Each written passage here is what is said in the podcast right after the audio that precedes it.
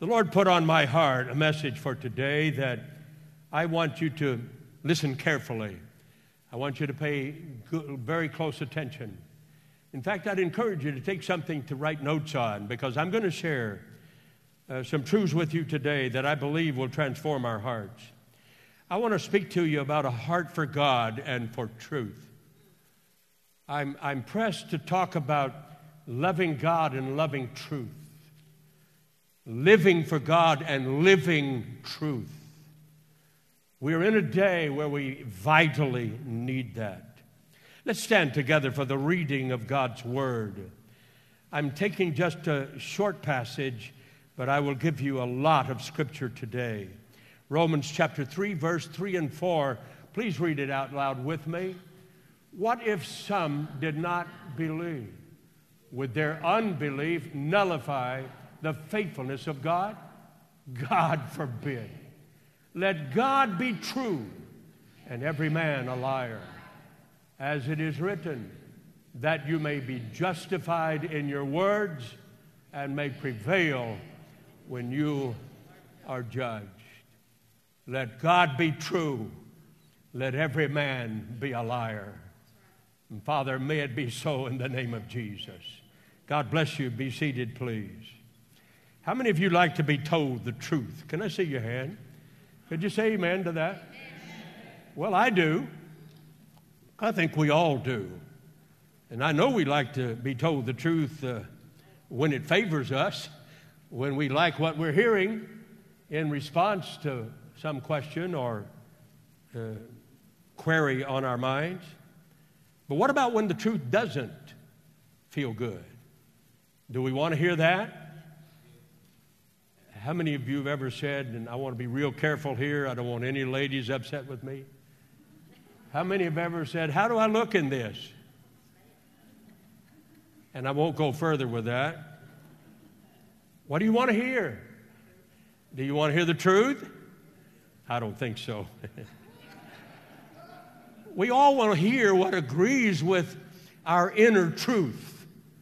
And our inner truth are, is, in a, in a word, our perceptions, our picture of what truth is about whatever it is that we're considering. What I want to say to you today is that truth is extremely important. I said truth is extremely important. You see, what you believe to be true is vital because it will determine how you see life. It will determine how you live your life. It will determine your ability to understand life and your ability to obey God.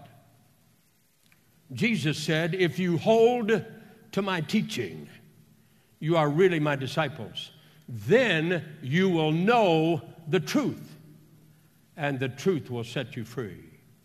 John chapter 8. We know this from history that civilizations have grown and advanced as they have sought truth, as they have discovered truth, as they have applied and lived according to truth. We also know that civilizations that did not understand truth or forsook truth or did not live according to truth did not advance. And history sadly records that many of those civilizations perished and are no longer in existence. I want you to think about that when we think about our times and our own culture and what we are uh, as a part of it. At one point in the history of the world, truth was very important. People sought to know truth, and thereby knowing truth, they gained wisdom from having come to know truth. People who searched after truth came to be known as lovers of wisdom. Wouldn't that be a great way to be known? I said, wouldn't that be a great way to be known? A lover of wisdom. In fact, people who uh, did this were then later called philosophers. Phileo meaning to love, and sophos meaning wisdom put together lovers of wisdom, philosophers.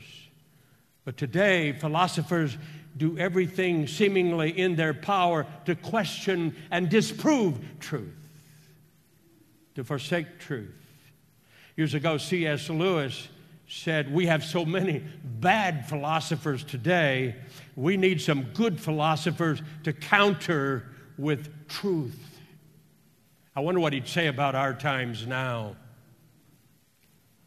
In a recent Barna study at a university campus, random students were asked, Do you believe there is an absolute truth that is true of all people, of all time, and in all places?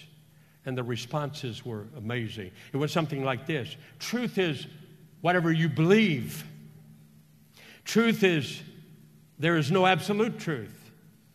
And another response was, if there were such a thing as absolute truth, how could we know what it is? Many of our university campuses today. In that study, he went further, Barna, George Barna, to discover that 91% of teenagers, when polled, don't believe in absolute truth. And 71% of the adults participating in this study do not believe in absolute truth. Is this a needed message or what? I said, Is this a needed message or what? And sadly, Barna's survey included evangelical born again Christians, and 40% of evangelical Christians of our day responded in the same way there's no such thing as absolute truth. I don't know what that says to you, but it says to me we need to get back in this book. It says to me we need to listen to the Holy Spirit again.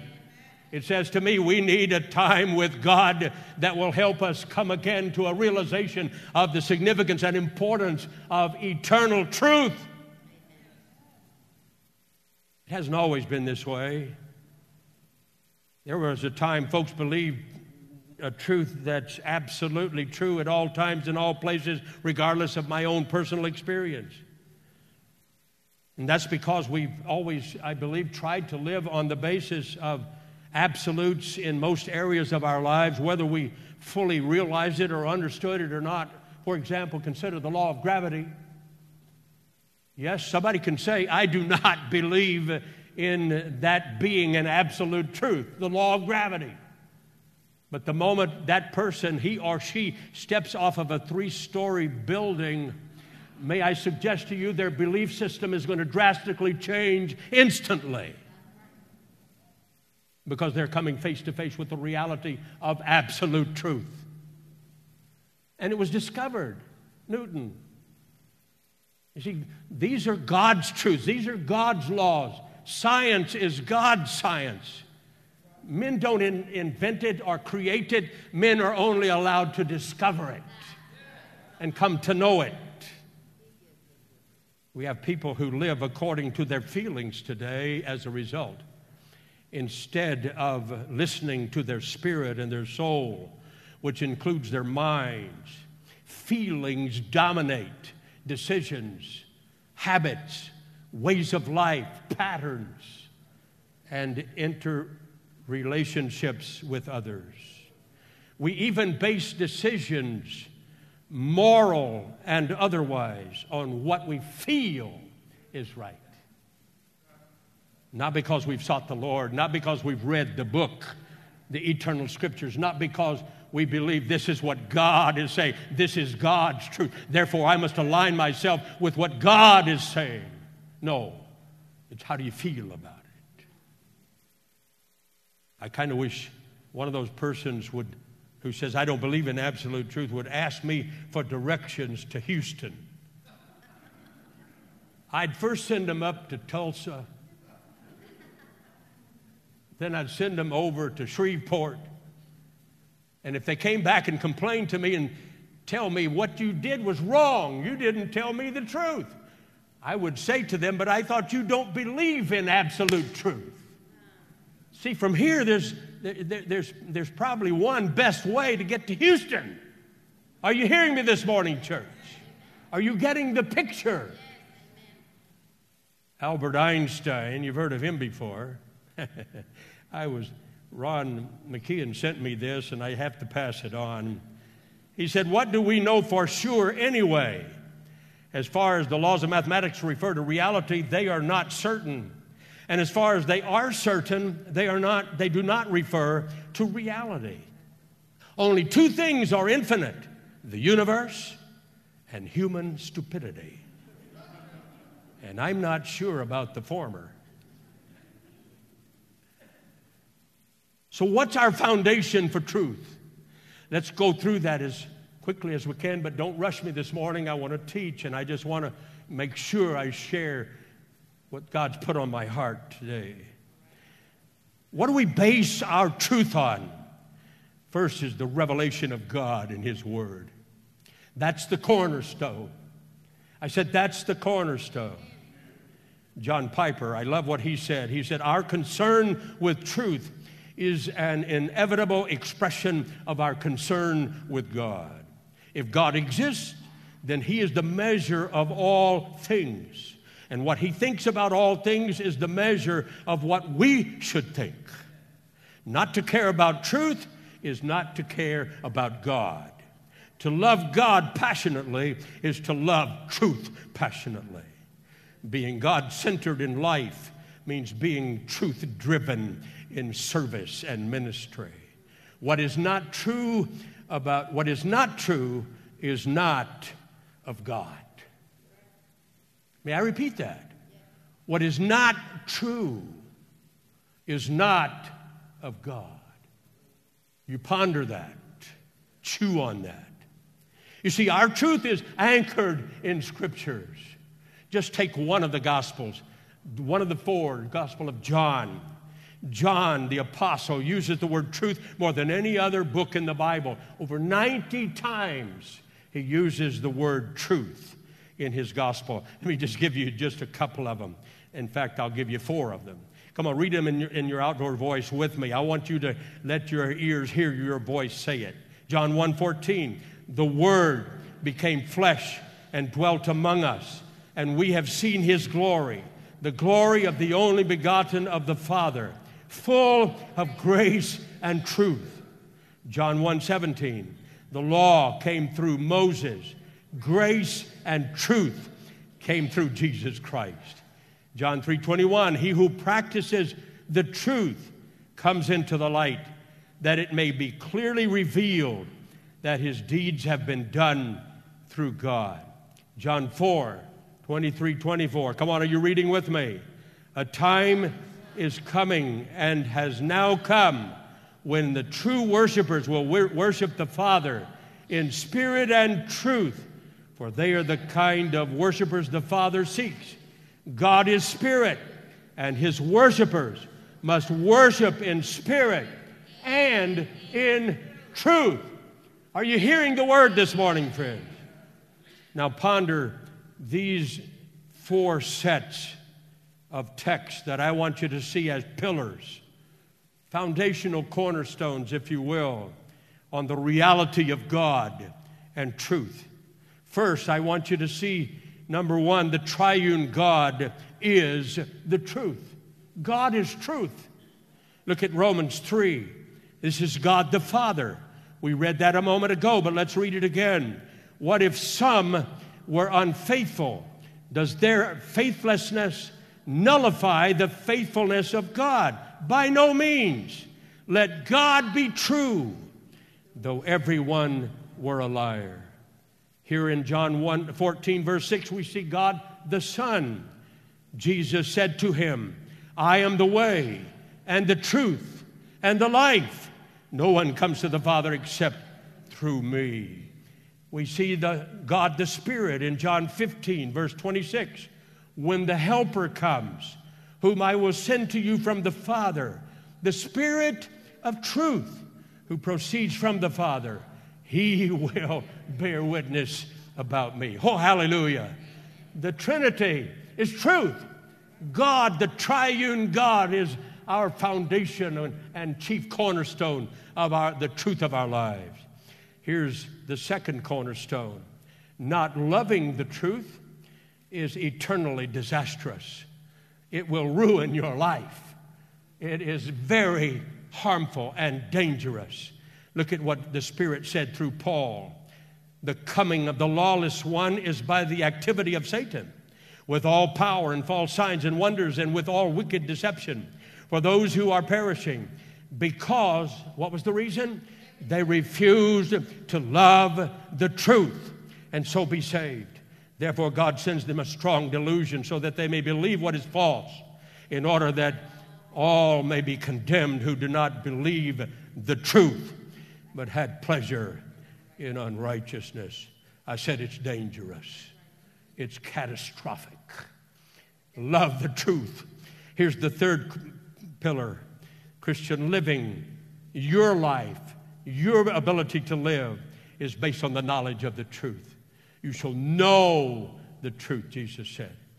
Paul makes this very abundantly clear in this example in his Corinthian letter, chapter 6. Do you not know that your bodies are members of Christ? Shall I then take the members of Christ and make them members of a prostitute? Never. Or do you not know that he who is joined to a prostitute becomes one body with? I'm talking about truth that sets you free this morning. Here's the fourth cornerstone the body of Christ is built with truth in the love of Jesus Christ. Paul said this in Colossians 1 Him we proclaim, warning everyone and teaching everyone with all wisdom. That's after the discovery of truth, that we may present everyone mature in Christ. That's the mission of the church. That's the goal of the church. And so that's our foundation. Truth is on a solid foundation. Let's get over there on it. Amen. Let's love it and live it. Why do people not believe in Jesus today? Why do they not want the truth? Is it because Jesus is a liar? I don't think so. Is it because Jesus is a lunatic or simply a legend? No, Jesus is the truth. And to reject Jesus is to reject absolute reality. I said it's to reject reality because Jesus is real. Oh, hallelujah. Jesus said, I have, in John 17, I have kept them in thy word. Thy word is truth. So, what does God's truth say about absolutes, about right and wrong? Well, Paul wrote this to the Galatians in chapter 6 Don't be deceived. God cannot be mocked. Come on, finish reading it with me. A man reaps what he sows. The one who sows to please his sinful nature, from that sinful nature will reap destruction. And the one who sows to please his spirit, from the spirit will reap eternal life. So God is clear. Truth is absolute. There is an absolute truth. The Word of God is clear. And when we violate it, there's a price to pay. There are consequences. We only need to look at the soaring divorce rates, the separation, the communicable diseases, people drowning in unimaginable debt, people desperate with addictions they can't shake. Why? Because they're trying to fill that hole in their heart with things of this world, with the false truth that is made so readily available around us. But, my friends, there's only one thing that will set us free, and that's the reality of the truth of Jesus Christ and Him crucified and resurrected and seated by the Father's right hand. Oh, can you say, Praise the Lord? Yes, it's true. The truth can be painful. In fact, the writer of Hebrews says this For the Word of God is living and active, sharper than any double edged sword. It penetrates even to dividing soul and spirit, joints and marrow. It judges the thoughts and attitudes of the heart. Nothing in all creation is hidden from God's sight. Everything is uncovered and laid bare before the eyes of Him to whom we must give account. Truth. Can you receive it? Some of you remember that movie. Jack Nicholson played Colonel Jessup in a movie called A Few Good Men. And there's one scene, it seems like that's what most people remember about it, when Jack Nicholson yelled, You can't handle the truth. Sadly, there are a lot of people in our culture today who can't handle the truth. Can you handle it?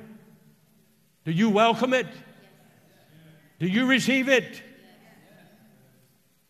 The fact that there is truth means we are accountable to live by the truth and that we will answer to God for whether or not we loved and lived the truth. That becomes and is the benchmark against which He will measure your life and mine. Let that soak in. Mother Teresa spoke boldly for truth in a speech she gave before the National Prayer Breakfast a few years ago before she died.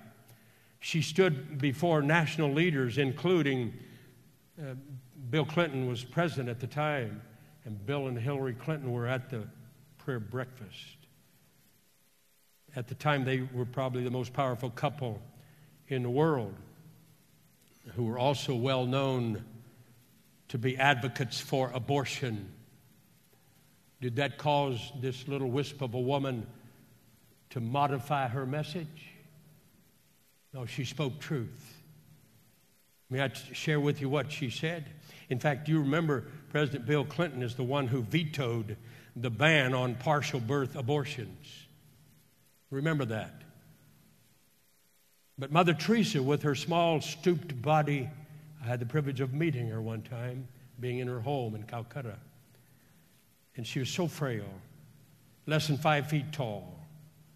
And she spoke like a lion to that gathering, elegantly dressed dignitaries. She said, quote, I feel that the greatest destroyer of peace today is abortion because it is a war against the child, a direct killing of the innocent child, murder by the mother herself. And if we accept that a mother can kill her own child, how can we tell other people not to kill one another? End of quote. Many of those present couldn't handle the truth, and they didn't receive it well.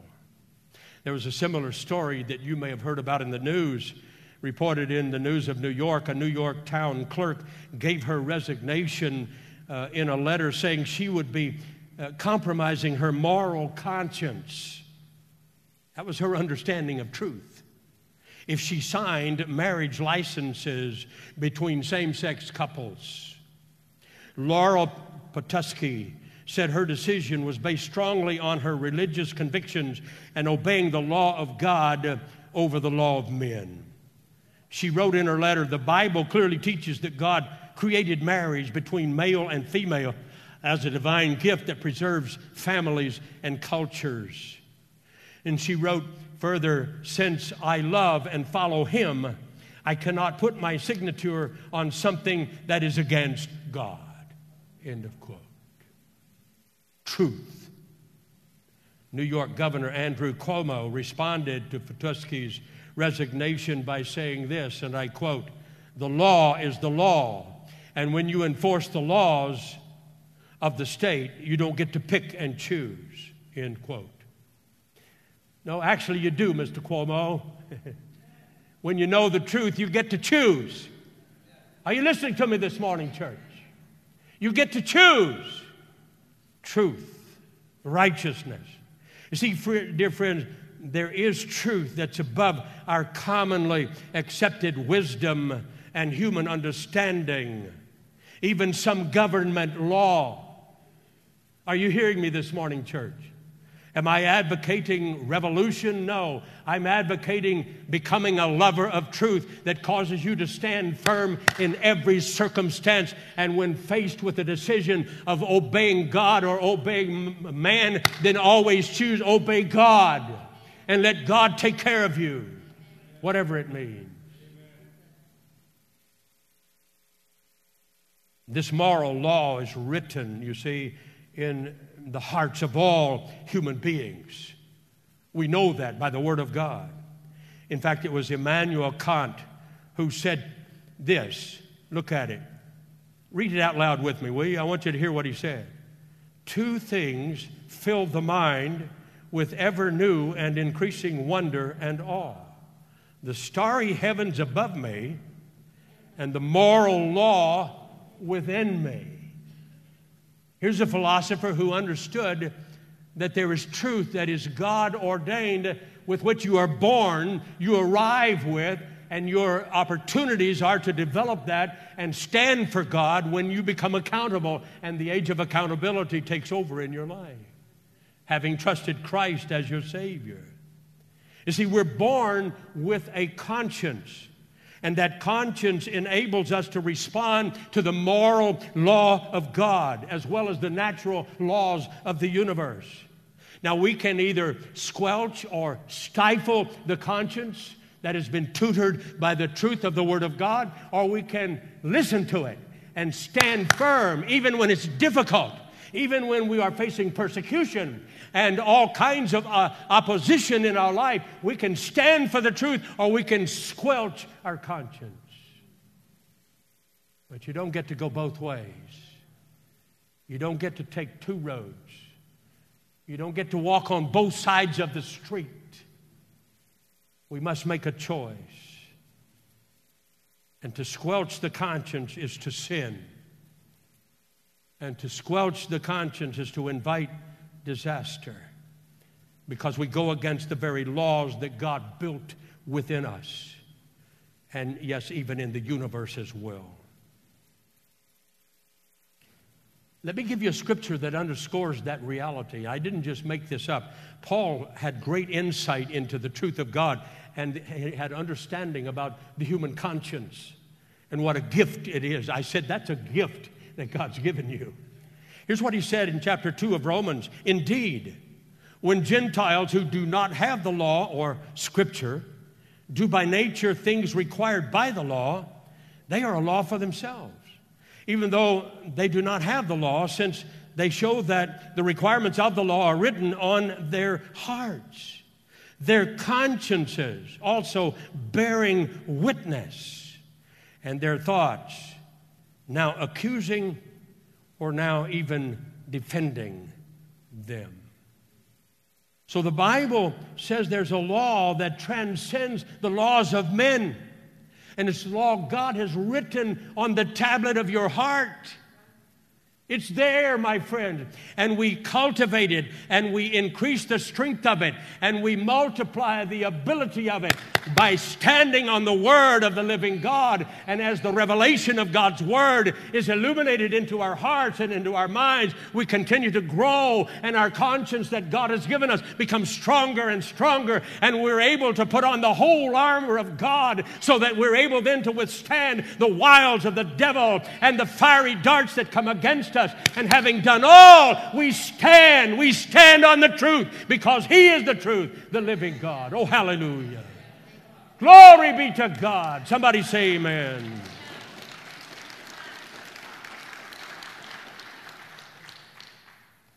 All of this points to the reality that Jesus is truth personified. Paul says Christ is the visible image of the invisible God the truth became flesh and dwelt among us, and we beheld his glory. The glory as of the only begotten of the Father, full of grace and truth. The truth personified. You want to know the truth? Then just get to know Jesus more and more. Get closer to Jesus. Jesus is supreme over all. He's supreme over all creation. Jesus is the most powerful, awesome being who came to this earth, representing God the Father, led by the Spirit, empowered by the Spirit. Hallelujah. When you think about Jesus and our culture today, You have to come right down to it. Best I can understand him, Jesus was the most tolerant and the kindest person who ever lived. Would you agree with that? You talk about tolerance. He, he, he lived it. But he also made some outrageous, absolute claims. He said this about himself I am the way and the truth and the life. No one comes to the Father except by me. I don't know what you think, but that's a very intolerant, non existential statement.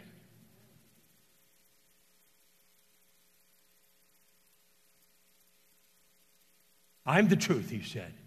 I'm the only way you're going to get to the Father. That's pretty narrow, isn't it? It's pretty absolute. See, but that comes from a God who loves you, who cares about you, who deeply loves you. That comes from a God who wants to have a relationship with you, who, who longs for connection, to walk with you, to lead you, to provide for you, to protect you. He wants to be your God. He wants you to be his people. He longs for that. Because he's real and he's absolute. Never mind what people say about Jesus today, it doesn't nullify the reality, just as Paul said. Men may be faithless, men may not believe, but their unbelief does not make God non existent. It does not nullify God's plan of redemption. It does not short circuit the grace of God. As many as receive Him, to them He gives the right to become the children of God. That's His promise.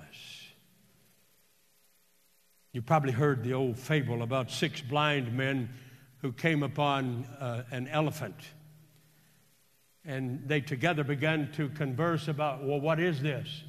Well, one grabbed it, hold the tail, and said, well, it's a rope. Another went around by the big, huge side of that elephant and no, it's a wall. Another one went on around and grabbed his ear and he said, no, it's a fan. Another one grabbed his tusk and, oh, it's a spear. Another one grabbed his trunk and I forgot. But then you see the point people, and, and, and this is told, this story is, is given in our culture today to demonstrate and, hopefully give support for the idea of pluralism, of relativism, relative morality. Oh, are you listening to me? But there's, there, there are two problems with the story. One is that all these men are blind. And for people to say that we must walk with them in blindness, I say, no. I've, I've heard the truth. I've seen the truth. And the truth set me free. The truth opened my eyes to truth and reality and to the reality of God and to the love of God. So I'm not blind.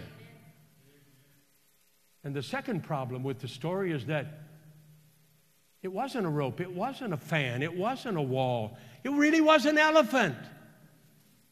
And, and, and, and so the bottom line is that, that what we have is that men and women who refuse to accept the truth and embrace the truth and live and love the truth are in denial. And it's the big elephant in their room. And they're going around like this trying to figure out what it is. When God is saying, no, He's made it very clear, abundantly clear. In fact, the Old Testament prophet said that it's so clear that even a wayfaring stranger need not err, even though he's a fool. He can see this because God takes the scales from our eyes and gives us liberty to walk in truth and to love truth and to embrace truth in our lives. Oh, hallelujah. God wants you to love and live in the truth. We live in a culture where it is more wrong to judge evil than it is to do evil. Did you hear what I said? It's more wrong to judge evil than it is to do evil. In fact, judgmentalism is the big sin of our culture today. And if you don't agree with what the big tech people say is true and what's not true, then you are the bigot. You are the deceived one. You are the misguided one. But listen to the Word of God. It tells us something about all of that. Read it out loud with me Romans chapter 1. The wrath of God is being revealed from heaven against all the godlessness and wickedness of men who suppress the truth by their wickedness, since what may be known about God is plain to them, because God has made it plain to them.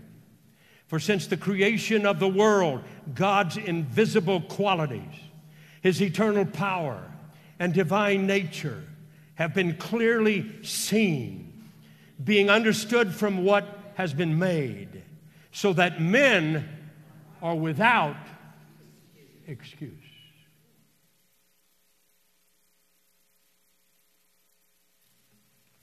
I'm talking about loving and living the truth. If there was ever a time, my brother and sister, as Christians, we need to love and live the truth, it's now.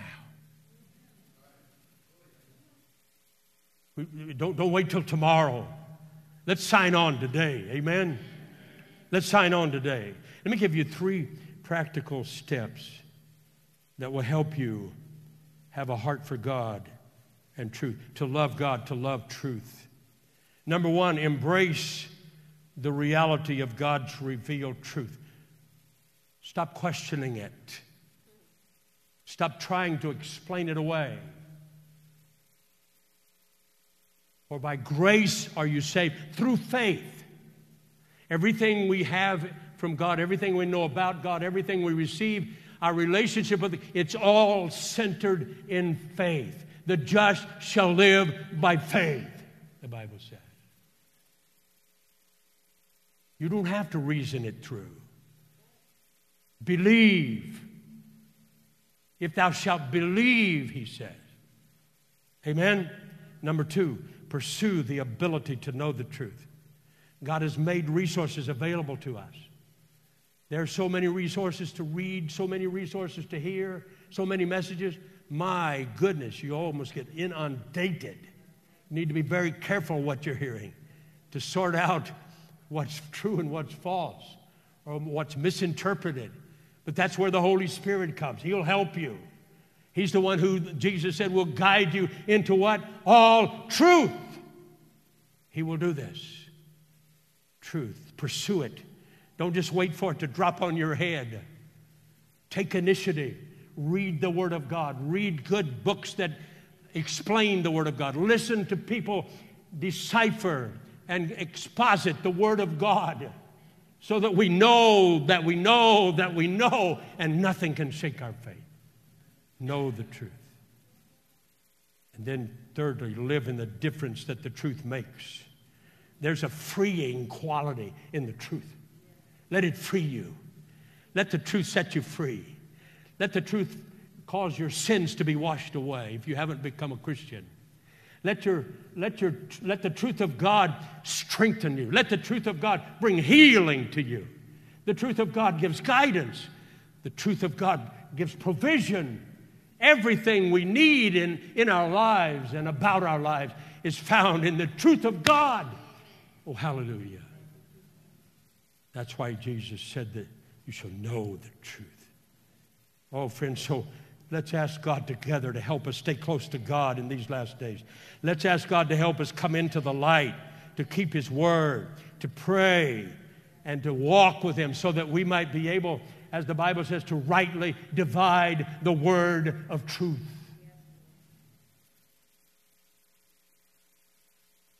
We need to pray that God will help us be able to detect the word of error also. Don't forget this someone is praying for you also. I said, There's someone praying for you as well. Jesus said this in John 17 My prayer is not that you take them out of the world, but that you protect them from the evil one. They are not of the world, even as I'm not of it. Did you hear that? You're not of this world. Don't get so comfortable in it. Realize that it's going to rub the wrong way many times. And then he says this in his prayer sanctify them. Sanctify is such a big word, but it just simply means set apart, distinguish them from sin unto God, from that which is false unto that which is true. Sanctify them by the truth. And then he says, Your word is true. God's word is true. So, where are you walking today? What are you loving today? What are you living today? Is it truth or is it falsehood? Is it error? Do you find it easier to just massage the truth sometimes? May I tell you, there's no such thing as a white lie. A lie is a lie. And too many of God's people are liars. And the Bible says all liars will have their part in the lake of fire. Let God be true, let all men be alive. Amen. I want to walk in truth. Are you with me? I want to walk in truth. I want to walk in truth. I want to love the truth. One of our dear friends, who was years ago general superintendent of the Assemblies of God in Cuba, this was before Castro uh, led that insurrection overthrew Batista. And when that happened, people thought they were becoming free and they were going to, but they didn't know it was going to be a communist country. And the result was churches, pastors were all forced to leave. He was met at the door by Cuban militia, escorted to the airport. He had just come in from a tour as general superintendent preaching in the churches, had sat his attache briefcase by the door and had taken his uh, suitcase on in and when they came, they grabbed him. On the way out, all he could get was that briefcase. He had his Bible, some notes. He loved the Harvard classics he read, and he had, I think, a, book or two in his brief with some other incidental things toothbrush, toothpaste. And they put him on a plane, sent him to the U.S. And my mom and dad met him at the airport because he had been a Bible school companion in Houston and become a dear friend, like a brother to my father. And so he stayed with us, he lived with us. And I'd wake up in the night because I'd have to sleep on the floor. He got my bed, my brother's bed. But he wasn't in the bed.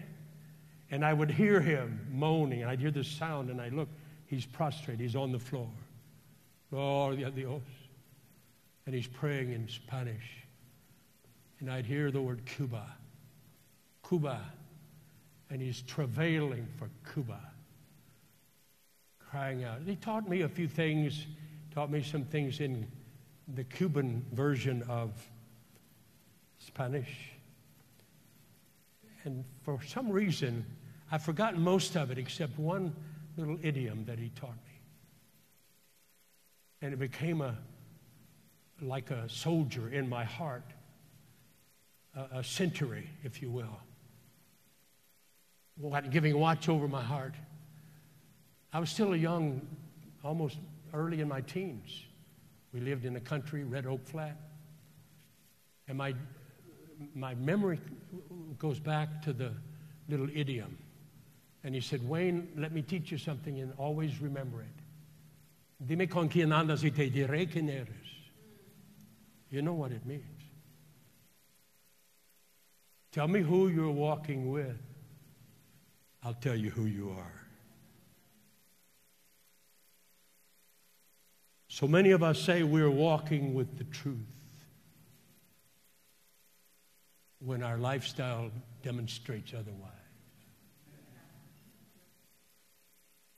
Church, you may say, Pastor, here in your final months with us, you sure are getting hard. I love you so much. I want to see you in heaven. I don't want you to miss it. And I don't want to stand at the beam of judgment and answer to the head of the church and have him say to me, I, I gave you a word, but you didn't deliver it. So I'm bringing it this morning. Is that okay with you? I'm bringing it. We've got to be lovers of truth. Lovers of truth. Come on, stand with me. Lovers of truth. I read the other day something in Charisma magazine that just struck me, and I said, Oh, that is so good. You see, what I'm encouraged by is I believe there's a deep hunger for truth in our, in our culture, in our society, in our time. People are longing for truth. And this statement was there. The further our society moves from biblical truth, the more people will hunger for biblical truth. Do you believe that? I believe that's true. I say, Yes, Lord, let it bear fruit in my life. Hallelujah. Amen. Isn't Jesus wonderful? How many want to love God and love truth? You want your words to be true. You want your thoughts to be true. You want your attitudes to be measured by truth. Amen. Come on, let's take some time to pray. It, we must not go. Let's just take some time and join with a couple of other people and, and just pray for them, will you? Come on, let's pray for one another. We need to pray for one another. Let's pray that truth will just rise up in, in an ever strengthening way in our hearts and in our lives. Let's do that. Let's do that together. Let's pray for one another right now. Yes, Lord. Yes, Lord. Yes, Lord. Yes, Lord. Yes, Jesus. Yes, Jesus. Yes, Jesus. I want what I do in public to be marked by truth. I want what I do in private to be marked by truth. Let me live the truth, O oh God. Let me speak the truth the truth, the whole truth, and nothing but the truth. My God, may it be so in our lives, I pray. In Jesus' name, in Jesus' name, in Jesus' name, we pray. We pray for one another, Lord. These are such perilous times.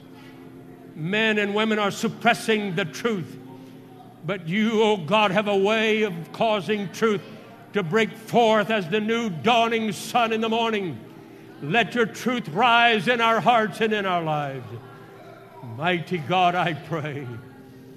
I bless the friends who are worshiping with us online today and by the way of the internet. Let your truth be in the room with them today. The reality of Jesus flood their heart. Save the lost, O oh God. Rescue the perishing. Let us serve you, O oh God. Let us walk with you, O God.